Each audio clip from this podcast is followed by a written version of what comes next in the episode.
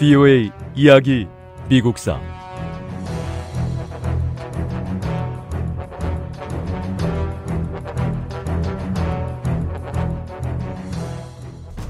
남부를 압박하는 법안들은 남부의 백인들을 고통스럽게 했습니다. 남부에 뿌리박고 평생을 살아온 우리 지역 출신은 더 이상 설 자리가 없어졌어요. 남부의 몇몇 새로운 주정부는 교육과 통신을 개선하고 회사들이 철도를 건설할 수 있도록 자금을 빌려주었습니다. 의회는 남부 재건 과정에서 세계의 역사적인 수정헌법을 통과시켰습니다. 수정헌법 제13조에 따라 미국에서 모든 흑인 노예들이 해방됐고 수정헌법 제14조와 제15조에 따라 시민권과 투표권에 대한 흑인들의 권리가 보호됐습니다.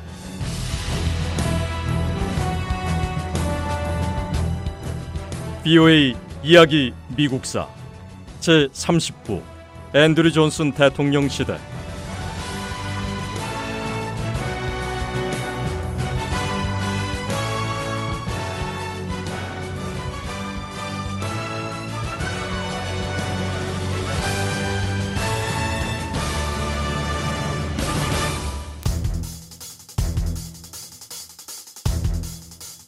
남부 재건 계획은 남부의 경제를 변화시켰습니다. 백인 토지 소유주들은 대규모 농장을 조금씩 나눠서 흑인 농부들이 농사를 지을 수 있도록 빌려줬습니다. 땅 주인에게서 땅을 빌려 농사를 짓는 소작제는 미국 전역으로 확산됐고 약 100여 년 동안 계속됐습니다.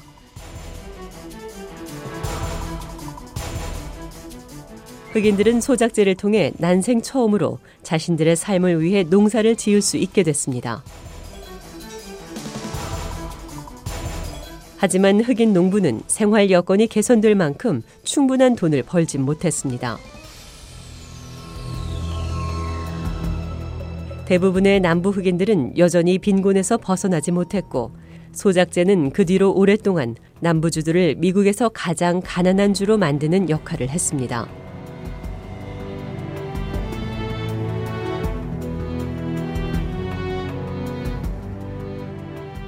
앤드루 존슨 대통령은 남부를 재건하는 데는 큰 성공을 거두진 못했습니다. 하지만 의회로부터 대통령직의 독립을 지켜내는 중요한 싸움에서 승리했습니다. 앤드루 존슨 대통령은 대외 정책에서도 몇 가지 성공을 거뒀는데 재임 중에 프랑스의 나폴레옹 3세의 군대가 멕시코에서 철수하게 했고요. 미국에 많은 영토를 편입시켰습니다.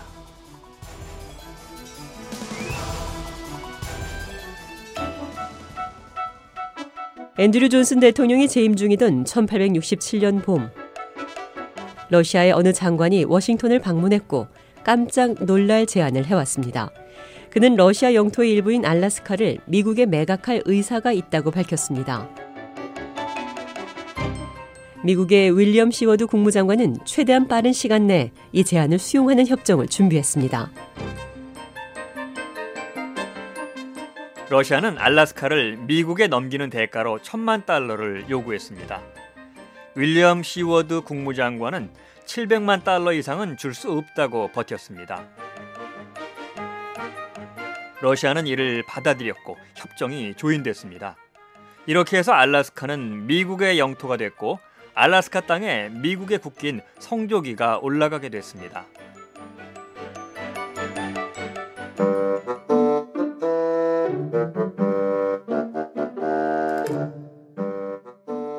아니 그 쓸모도 없는 얼음 덩어리를 700만 달러나 주고 산다고요.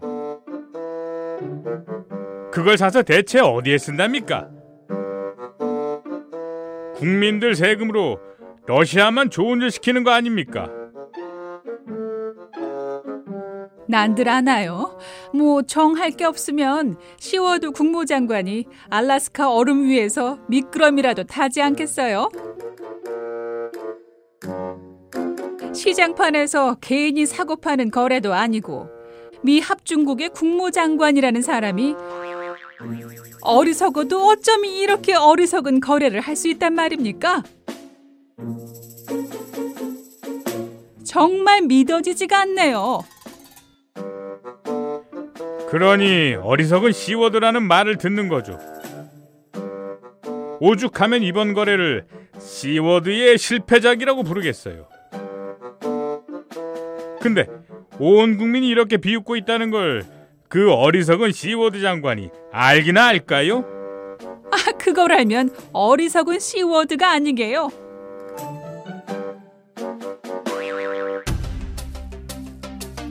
국민들은 윌리엄 시워드 장관이 알래스카를 사들인 것에 대해 항의했습니다. 하지만 얼마 지나지 않아 이런 여론은 잘못된 비판이란 사실이 입증됐습니다.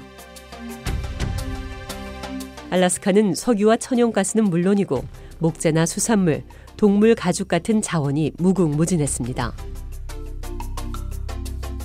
풍부한 자원을 가진 땅을 700만 달러에 사들인 윌리엄 시워드 국무장관의 알래스카 매입은 미국이 지금까지 한 다른 어떤 영토 매입보다 훌륭한 거래로 기록됐습니다.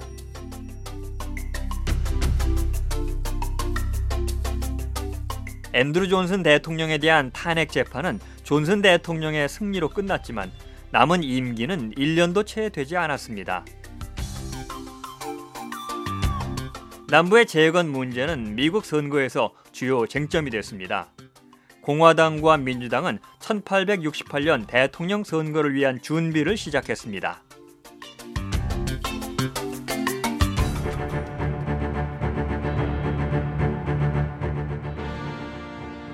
남북 전쟁의 영웅인 율리시스 그랜트 장군이 우리 공화당의 대통령 후보가 될 거라는 건 두말할 필요가 없는 사실입니다. 북부군 사령관으로 남북 전쟁의 승리를 이끌었던 만큼 율리시스 그랜트는 미국에서 가장 인기 있는 이름이라고 할 수 있습니다. 사람들은 이 전쟁 영웅과 악수라도 한번 해보고 싶어서 그랜트 장군이 가는 곳마다 주의지어 서서 기다리고 있지 않습니까? 우리는 전쟁을 이끌었던 영웅이 미합 중국의 대통령이 되는 날을 곧 맞이하게 될 겁니다.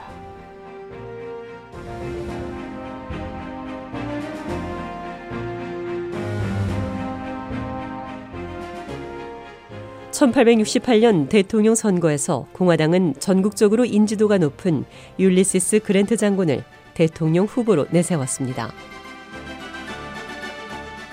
하지만 민주당은 내세울 후보를 선정하기까지 많은 어려움을 겪었습니다.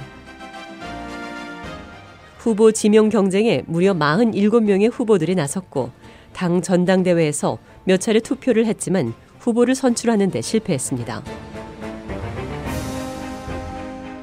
결국 민주당은 전 뉴욕주 지사인 호레이쇼 세이무어를 대통령 후보로 선출했습니다. 호레이쇼 세이무어는 22번째 결선 투표 끝에 겨우 후보로 선출됐습니다.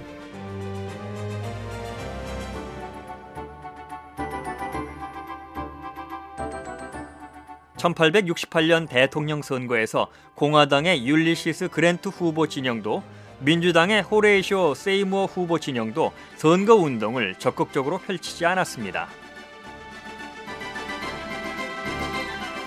이번 대통령 선거는 참 이상하죠. 공화당의 그랜트 후보나 민주당의 세이무어 후보나 어쩜 이렇게 조용할 수 있는 건지. 양쪽 다 선거 운동을 하고 있긴 한지조차 모를 정도예요. 선거 운동 결과가 어떻게 될지 정말 궁금하네요. 그러게 말입니다. 공화당의 그랜트 후보는 보좌관들에게 선거운동에 아예 참가하지 않겠다고 밝혔다고 하고 민주당의 세이무어 후보는 아예 농장에서 일하면서 시간을 보내고 있다고 합니다. 정작 대통령이 되겠다는 두 후보는 조용한데 양쪽 지지자들이 나서서 비밀 반군이니 거짓말쟁이냐며 요란하게 상대 후보를 공격하고 있고요. 1868년 대통령 선거에서 실제로 선거운동은 두 당의 지지자들이 도맡아 했습니다. BOA 이야기 미국사 다음 시간에 계속됩니다.